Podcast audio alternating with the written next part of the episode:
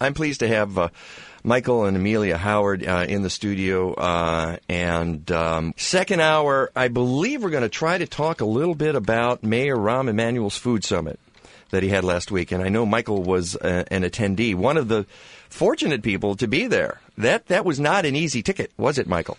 Oh no, that was not an easy ticket to come by, and it was a, a fortunate uh, opportunity for us to go and be able to share not only with uh, the mayor of Chicago, but you know there were almost 20 mayors from around the country in attendance as well. So they got to hear quite a bit from the uh, food growers on the south side of Chicago. That's great, uh, and, and I want to talk more about that because it's not without controversy either. Oh no, uh, Chicago is a town built on controversy.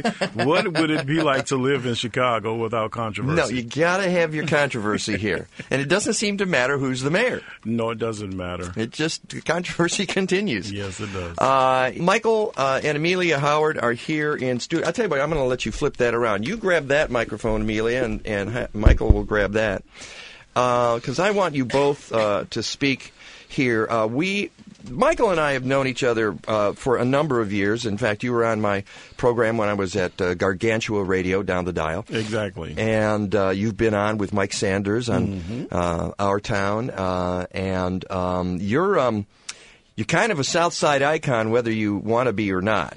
Uh, well, that is something that uh, seems to continue to follow me wherever I go. Uh, it's amazing. I was just in D.C and uh, it was amazing to find out so many people on the hill actually were anticipating my arrival.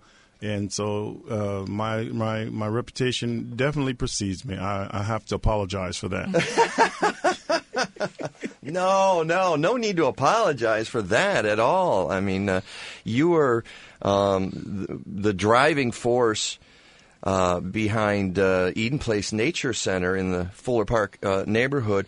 And, you know, I would ask you to explain it, but I want to turn the mic over to Amelia because I saw you guys uh, at the Openlands annual luncheon uh, on Thursday where you were given uh, an award. I've even got my uh, my little program here, and uh, Michael received the Conservation Leadership Award. Um, but I was moved by Amelia, who was moved as she was speaking. And I want uh, you to tell the folks about, in, in short, your experiences over the last 15 years or so in putting Eden Place together because I know Michael waxes poetic on it all the time. but but you're you're you're kind of the behind the scenes person and you've been there every step of the way. What does it mean to you? It's like uh, watching a dream come true. It's um, painting a picture and sort of filling the dots in and, and the color and and it's it's been a long process. It's it hasn't been an easy process, but it's been very enjoyable. Well, I I know that. Um, you know, you, you've been kind of an inspiration to me, Michael, because when I first interviewed you, was the first time I had a sense of the problems associated with soil in Chicago, meaning mostly lead, but there's other contaminants in there. Um, you basically what lived across the street from a landfill that was about two stories high. Is that correct? That is correct. For uh, over 35 years in Fuller Park community, there existed this illegal dump site that would just appear and disappear and appear and disappear over the years. Where did it go when it disappeared? Uh, that was also a mystery. Uh, big trucks would show up and uh, cart it or either move it to the side so that more could be dumped there. Uh, we basically uh, just had a, a, a, real history of acceptance for too long in Fuller Park until uh, my wife and I and other residents decided uh, after that his, uh, health report that the, that we were the most lead poison community in Chicago that enough was enough. And I've had a similar uh, thing happened to me this year because uh, if, if, regular listeners to the program know that I started a community garden in my own neighborhood in Logan Square. Mm-hmm.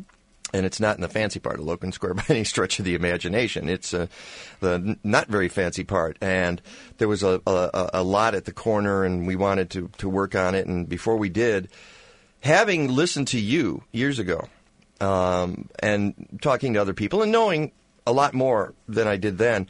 I did a, a lead test of the soil in my, my own backyard, in my garden, where I've gardened for 10 years. And it was through the roof. It was through the roof. And and that is one of the despairing things about uh, urban soils. Period across the, the, the whole continent and across the world. Uh, when when you had this uh, industrialized age that we all went through all over the the world, uh, polluting the environment in so many ways, and even uh, on commercials, we we spread all types of uh, pesticides and chemicals on our lawns and on our bushes and on our roses, thinking that this was the right thing to do. We did not understand how we were poisoning the terra that we depended on so much to sustain us. Uh, and you found this in across the street from you. What what finally snapped? What made you just say I'm I'm mad as hell and I'm not going to take it anymore? Okay, this is actually the honest to God truth. Uh, my my youngest son uh, at the time, uh, when we moved back to Fuller Park, we had actually gutted the house that my wife grew up in, and we had rehabbed it totally. So everything. And you had to be careful about that because it was probably chock full of lead paint, wasn't it? Was, it? it was chock full of lead paint, and probably some asbestos. Oh, definitely asbestos and some other stuff that I really don't want to mention. But but what really got us was that after we moved our family into this totally renovated home, my son's lead level started going up through the roof, and my wife was like, "I don't know where it's coming from because the doctor says the peeling paint." Paint and the flaking paint, which was always the assumption in, in those days. And I said, we don't have any peeling paint. We don't have any flaking paint. So where is he getting this lead? And so I started uh, going back to my background as a property manager way back when, when I managed over 400 units of affordable housing in Austin, and that same problem would would would, would come up with a lot of uh, tenants that I had rented to in these brand new units. And what I found there uh, I suspected also in Fuller Park that a lot of the children during the summer months, especially playing in these empty vacant lots in the city of Chicago, would inhale uh, an enormous amount of lead through the dust that they would kick up in those vacant lots. But then also, we also tested our water because I knew the infrastructure in our community was oh really old, and there we also saw the lead levels going through the roof.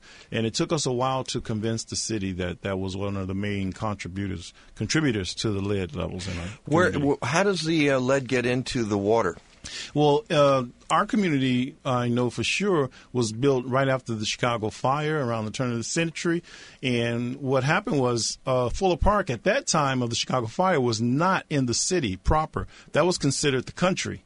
And so oh, the city the city limit stopped at Pershing Road, which is 39th Street, which also happens to be the north boundary for Fuller Park. And so when the city changed its fire codes and would not allow people to build with anything but stone, uh, a lot of people couldn't afford to build with masonry. They moved out into the suburbs and they uh, were very ingenious on uh, scavenging whatever they could from the Chicago fire. So a lot of the uh, water lines and um, infrastructure that was put in at that time actually included uh, wooden pipes that were sealed with lead and oakum.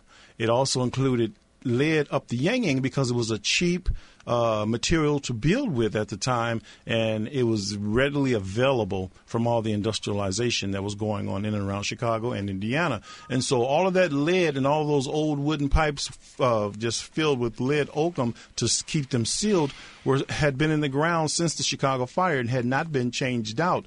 And so our, our water supply was truly contaminated. And are there still pipes like that in operation in the city? I do believe in some of the older communities uh, that are like Fuller Park who didn't have much of a political uh, voice or strength to continually to get those type of revenues to come in and, and keep the infrastructures up to date. I do believe we still have that uh, in and out somewhere in the pockets of Chicago, and so it's really imperative that community people all across the city, you know, pay attention to their water, test their water to make sure that uh, it, it is not having that much lead. But the only unfortunate part about it is that the majority of homes in Chicago still have at least 40, 30 to 40 feet of lead pipe supplying their water because from the city's main, even if it's a brand new city's main, what, what they call the corporation cock, the house has to make a connection with lead pipe. Uh, that has not been replaced, you know, in over almost 100 years. And almost in every instance around the whole city of Chicago, that 30 to 40 feet from the city main water line to the building, whether it be a single flat or a, a multi-unit building, it is a lead pipe. I, my house is 125 years old, so I'm guessing I got a lead pipe coming into the house. Most definitely do. Oh, I, I can put God. money on that one. And I, I don't even have to bring you there to look at it. I got to talk to Ron Cowgill from Mighty House and get that thing replaced. Um, we're talking uh, to uh, Michael Howard and uh, Amelia Howard is here in the studio as well from Eden Place Nature Center. Um, so here you've got uh, this uh, lead. Uh, I assume you had the soil tested across the street, and that's where you found out that the levels were astronomical. Oh, the lead uh, was one of the main issues that we found, but we also found other heavy metals. Uh, we found cadmium, we found uh, mercury, uh, uh, abundance of uh, as- uh, asbestos that actually came from the construction debris. Uh, in in our community, it, I had noticed it many times uh, personally when they uh, demolished the house. They didn't put it on the truck and cart it away. They actually ground the house into the basement if it had a basement, and they just covered it with about three inches of some soil they they brought from somewhere else and went away. So all of that contaminants that were the house was built with were just buried in the ground, and it leached during rain periods, and they got kicked up when kids would go across that play lot. That was a play lot. It's a, an, an old basement, just with- Exactly. with, with the remains, the rubble from the house Oh, yeah. underneath the soil. Oh yeah, actually, some of those basements, the foundation walls were never removed, and they actually still exist. And so the kids playing there all summer would dig down into that basement uh, because they played in that lot because it had all the right ingredients for a good game of baseball. So you said this has got to stop, uh, and you're in a neighborhood that had traditionally not a lot of clout, No clout. and you probably didn't have any at the time. So how did you make this happen? Oh, my wife and I, we uh, started taking our family to every city meeting, every budget meeting that the city would put on the agenda where the public was invited. And we started uh, basically advocating for a more healthier Fuller Park. And so it wasn't really until I actually had some pictures of city contractors doing some actual dumping mm-hmm. on this same lot. And I also had some very large pictures blown up of the old legs that held up the elevator train in Chicago that the same contractor had left on the site. So it was really, you know, irrevocable proof that a lot of this dumping is being done by city contractors. And that was the turning point when the city decided, what do you need? What do you want? and so uh, we weren't. What do you demand? We weren't politically savvy enough at the time to know how to respond. We just said we want it cleaned up. And so my wife and I started doing a community cleanup on Saturdays, uh, trying to entice the kids with hot dogs, free hot dogs, if they would come and help us clean up this debris. Our phone number is 773-838-9278 if you, if you have a, a, question or a comment from Michael Howard. And later in the second hour, I'm definitely going to want to take some phone calls uh, about uh, the uh, food summit in Chicago last week and food insecurity and food deserts, as they call them. And some people respond negatively to that name and or that phrase, and I understand that. But uh, we we will talk a little bit about that. But I want to get back to the story of, of Eden Place Nature Center. So it's one thing to get the city to finally re- recognize that you can't just dump tons of stuff in front, you know, across the street, which it just seems weird, but um, I, I understand it. Uh, so you get them to stop. Then, but the problem is you've still got this ground and it's still contaminated. Yeah, the big problem came was how do we remediate this? And so I contacted the the EPA on the federal level, and I contacted the city's Department of Environment, uh, who at the time was very responsive. They did come in and help us at least uh, find a lot of the dumpers uh, once we got uh, that connection made. Oh wait, so it was still some? Were you getting the fly-by nights there coming Oh, in? Yeah. Yes, the fly-by nights were still coming even after we Well, got because they were used to it. Hey, you know, that was the that place was, to go. That was the place. Yeah. everybody knew, and it was surprising, you know. And so, what that- do you mean we can't dump here? We've been doing it for decades. And that was the attitude. One guy actually got out of the truck and said, "Man, I don't know what your problem is. You know, I've been dumping here forever. So what? What are you? What are you mad about? You don't live here." I said, "Yes, I do. I say I smell everything you dump. I say I, I breathe all the dust every time you dump. I say I wake up in the morning and see what you've dumped during the middle of the night. So you know, don't tell me I don't live here. I say you don't live here, and that's why you're dumping on us. And so it was it was a, a really uh, different kind of a time to go through that uh, to change the culture of these local uh, contractors who was just used to dumping there and getting away with it. And I, I'm sure that was a, a long, hard battle, but again, still, you had to, you wanted to do something with the that land. Uh, when did that idea germinate? Well, the idea came about once we started getting all of those de- all of that debris cleaned off, and I saw the expanse of open land, and I said to myself, you know what? The community doesn't even understand the environmental injustice that they've been living with for five decades. They don't understand the ramifications of all this ill health that, that, that they're living with. We should put uh, some type of learning center here where we can educate the community and the greater city about environmental injustice. We can educate them on environmental issues. And when I started talking about that at the at the monthly community meetings and bringing up the idea of this environmental learning center, you know, most of my community looked at me like I was crazy. It's like, man, we don't need no environmental center. You know, we need somebody to help us pay our rent. You know, mm-hmm. and I said, well, you don't have to worry about your rent if you're dying from cancer. Well, didn't didn't it come up in the Open Lands luncheon uh, the idea that uh, black folks sometimes think that environmentalism is a white folks term? Oh, too too many uh, black people around the country still believe that you know environmentalism is a white people thing, and you know those tree huggers, you know, they need to get a life, and not really understanding that if we're not protecting the planet that we live on, we're not having much of a future for our, our youth that's going to come, you know, behind us, and so that's been like uh, my wife and I's main mantra to to galvanize people of color and to introduce them to the world of environmentalism and, and, and make them understand that they have to be part of this. You know, and there are some there are some um, some reports that I have found out that, that actually state that people of color are more willing to be taxed for environmental issues if it's about cleaning up a neighborhood, if it's about getting some healthy food in the neighborhood.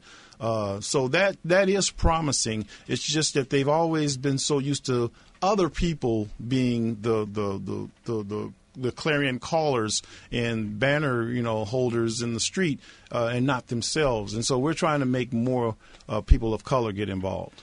So fast forward a little bit, and you um, uh, started renovating, uh, rehabilitating the uh, the space, really. And um, I imagine you capped it with soil.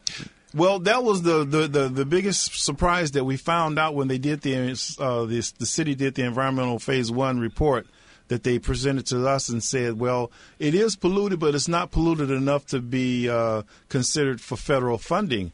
And I'm like, what? You mean we can't really clean it up like it needs to be cleaned up? They says, yeah, it's not contaminated enough. Oh, I had never heard that. I had yeah. never heard that. I didn't understand. I mean, like, I'm not sick enough for treatment.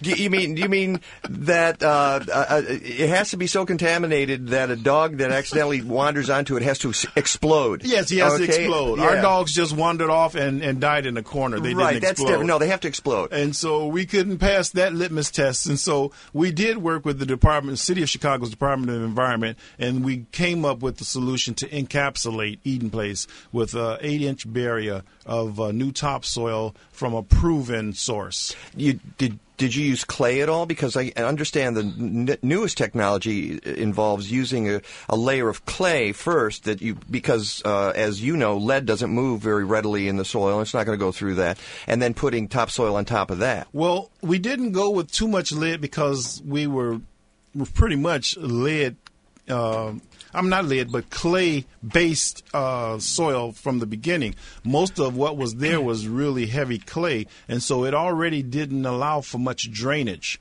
And uh-huh. so we were concerned that if we put another barrier yeah. that was impenetrable to water, that we would have flooding problems and leaching problems, which was going on down the street in the city park. I won't get into that one.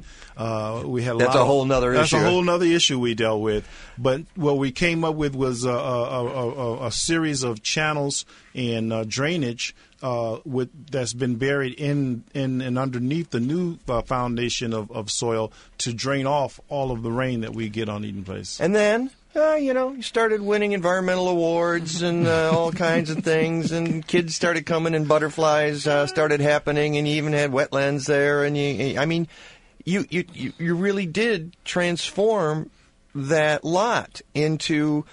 Uh, uh, you call it a nature center, a park, whatever you want to call it, a garden, um, all well, of we, it. we we get insulted when people call us a community garden. We are not a community garden. well, I didn't use that phrase. I know community you didn't. garden. I'm, No, I'm no. just clarifying it for the Chicagoland uh, population. Eden Place Nature Center is an environmental learning center, and you're invited to come down. My wife is a pre-K teacher, so tell them about your children, Amelia, when you would bring your children over to learn about nature. Uh, we have a, a group of three, four, excuse me, three, four, and five year olds. And during the year, we uh, bring the caterpillars into the classroom, and they they watch them change and turn to butterflies. And at the end of the school year, we do something. um, Well, I called it Free Willy Day, but uh, we take the butterflies over to Eden Place, and we release them uh, at Eden Place. And it gets to be a, a, a traditional thing that the kids love to do, and we talk about the butterflies, and and I tell them if they see the butterflies in the neighborhood, they can't harm them or anything. You can't catch them. Just enjoy their beauty, and they enjoy it immensely. It's like a, a big celebration for them. That's wonderful, and the fact that you can even do this now Yeah. at the park. Right, right. Especially at that location. And you have had uh, uh, uh, specials done for you, PBS, and and uh, I mean, this is as you said, you go to Washington and people know who you are. That's got to be kind of gratifying.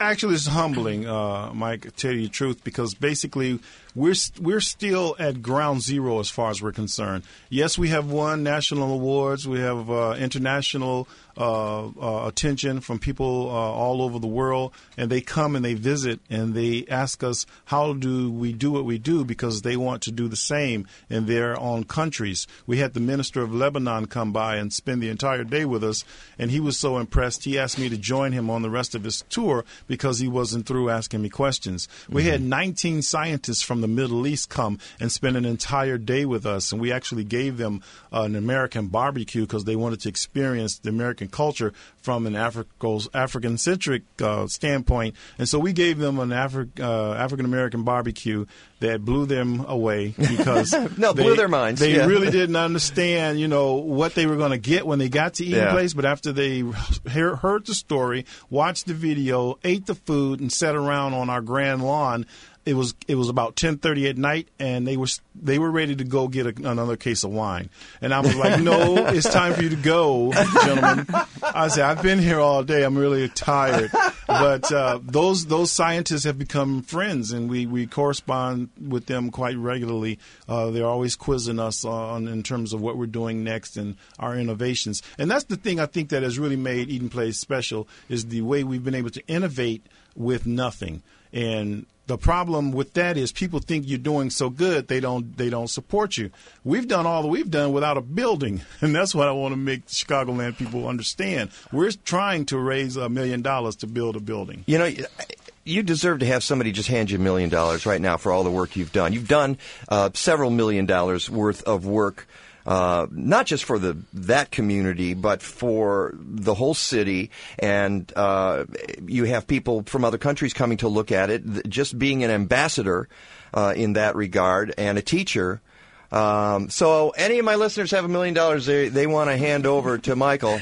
Um, you just you just contact me, okay? Uh, give me a holler. Um, I'll launder it, and uh, we'll, we'll we'll get it. Seriously, no, don't contact me. Go to um, Eden Place uh, Nature Center, and that's uh, EdenPlaceNatureCenter.com, and you can uh, see all the good work. Some of it's up on my website, MikeNovak.net. This week's show, I've got links and some photos up there. All right, I'm going to take a phone call, and then uh, before I let you go, uh, we got to talk about the summit this week because that's that's an important thing. Let's go to the phones and uh, guess who? It's Santo, the bus driver. How you doing, Santo? I'm okay. Um, good morning. A beautiful, beautiful day in the neighborhood. yeah, well, at least it's not. Uh, there's no snowstorms here. I love it. Anyways, listen to me. Uh, I just kind of like uh, got in real late on this uh, conversation over here, uh, and I and I listened to the gentleman talking over there, and uh, he was talking about the pollution. Remember how he said the ground wasn't polluted enough to be get federal grants and da da da da. And I don't know if you remember back in the '70s when they had that Nu-Earth. Remember that Nu-Earth? They were taking that sludge out of the canals, and then they used to pile it over there on First Avenue, and the people were taking it and and put it on their gardens, and they were growing uh, tomatoes the size of footballs, you know.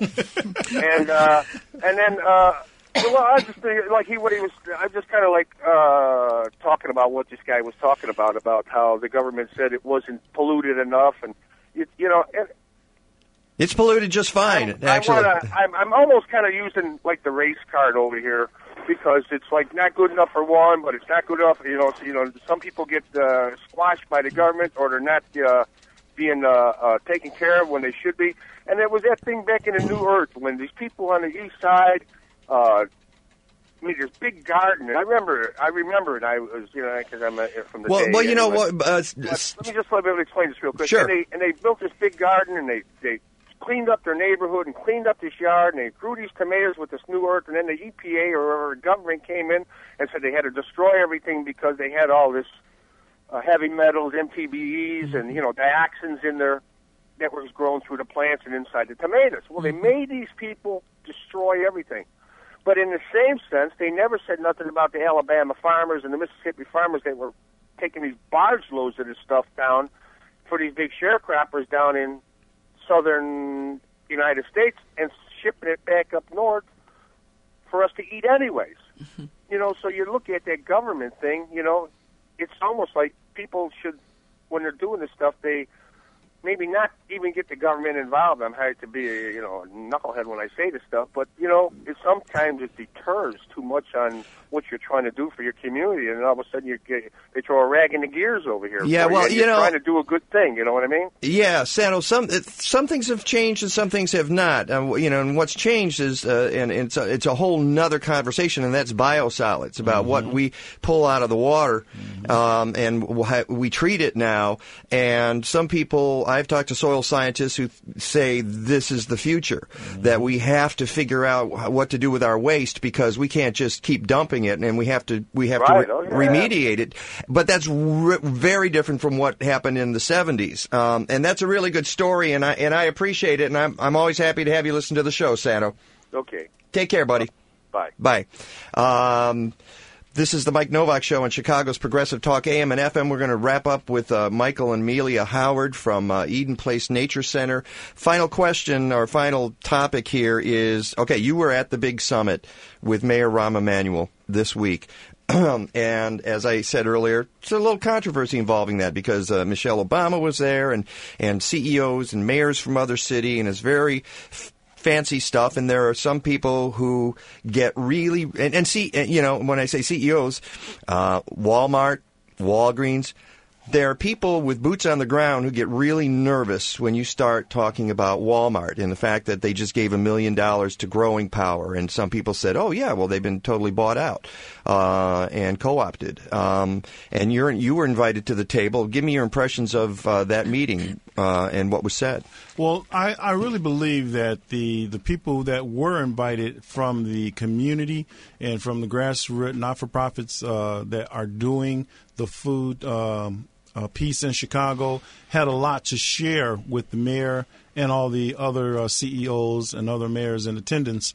And I don't think that they the other visiting uh, people understood the politics and the dynamics that are going on in Chicago in regards to this food issue uh, because they really are behind the eight ball themselves.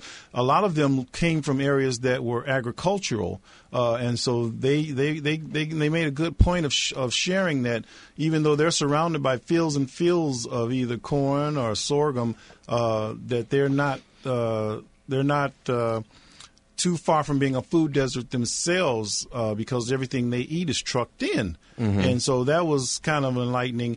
But the mayor, I think, uh, has has has a job in balancing, uh, from his perspective, uh, what he thinks corporations can do. Uh, our problem is that corporations put us in this whole mess in the first place. Bingo. And so uh, you can't just continue to do the same thing over and over and over and expect different results. I mean, in my world, that's called insanity uh, when you think you're going to get different results from doing the same thing over and over again. And so what we're trying to do is to show the city that we have a process, if given the proper resources, where we can provide jobs that are sorely needed in our community. We can find we can provide a, a, a clean source of good food that's grown by local growers, and not even uh, only provide food for families, but provide food for uh, retail and restaurants as well. And so it's it's a big mishmash, Mike, in terms of what was talked about that day, uh, what was covered. Uh, we we each got a chance to uh, showcase for about five minutes what we were all doing individually. But uh, I, I was trying to steer the conversation about what we should be doing collectively. Uh, I don't think that this problem is going to be solved by individual people doing their own thing in, in little bitty uh, secluded areas. This has to be a, a, a large scale mo- mo- movement around the entire city where we're all working toward the same goals. Uh, well spoken. Uh, yeah, a lot of folks are, are, are concerned that um, the administration will give lip service to uh, the people who speak like you, which is that the community has to be involved, and then just go back to the same old, same old, mm-hmm. which is big money, big. Uh, pro- you know, I, I, when I hear that, when I when I see bringing in w- w- Walgreens and Walmart and saying we're, we're going to solve the, uh, the the the food problem in Chicago what, what, comes into my head? Occupy Chicago, Occupy Wall Street. It's like, wait a second, isn't this why those people are out there? Exactly. This kind of solution. So if you are going to bring in the Walmarts and the Walgreens, you better bring in Michael Howard, and you better bring in Growing Power and Growing Home and and and Angelic Organics mm-hmm. Learning Center and um, uh, Resource Center mm-hmm. and all the people who have been doing this in Chicago for decades. For decades, yes. And, and don't just nod and smile at them and just say, "So, Walgreens, how much money do you have?" You know, uh, and because there are studies that show that it doesn't matter sometimes if the the supermarkets are there, people can still eat unhealthy, well, they, because they don't know, they don't mm. learn. You have to teach them as well. Teach them, and, and and the problem too, also with big businesses, they're really centered more around uh, the NOI, you know, net operating income. They want to know how much profit they're going to make at the end of the day. Whereby, if you have local growers, you know, with a personal relationship with the community they're helping to feed, they're going to have more incentive to do a better job of providing a better product for the community. Well, I could do this all day, and I don't have oh, the time. I got. Both. I, have got to get to Rick DeMille. It has been such a pleasure to have you um, uh, back on my show, and it, it, was too long, and we can't make it this long. No, uh, no, we got to do it much sooner than yeah, this. Yeah, and um, uh, I. I, I am going to I'm going to be very honest. I'll cop to it. I've not been to, to Eden Place, so I'm going to go down there. Come I'm going to See, I wasn't going to tell anybody, down. Mike, because you, you, know, I, am we've been friends a long time. Uh, you know what? You know, transparency. Rahm Emanuel says he's transparent. He ain't transparent like I'm transparent. Well, we're trying to get him the Eden Place as well. So, yeah, Mayor, okay, come on down. And then you come up to Green on McLean uh, in my neighborhood and okay. see see it because we did the whole soil thing too and mm-hmm. capped the lead and mm-hmm. put the fabric and okay. you know we're we're and teaching the kids about go. it and the, the, what we learned there. Bravo, bravo. When you bring the kids they bring oh, yeah. the parents. They bring, they bring the, the, parents, adults. Definitely. Well, that's the future. You got to yeah, bring the yeah, kids, yeah. man. You know, otherwise you don't have anybody to take over when you and I are gone. Uh, well, uh, you, you have to come see our chickens and our goats and and our ponies and our Shetland ponies. I mean, you got to and right your bus and your and your and magic the solar bus, solar the bus. solar, the magic bus. Yes. That's yes. right. Ooh, magic bus in the in the neighborhood. in the in the hood. All right. Well, uh, that's Michael and Amelia Howard. Uh, thank you so much, and uh, go to their website www.edenplacenaturecenter.com, and we will talk again very very soon.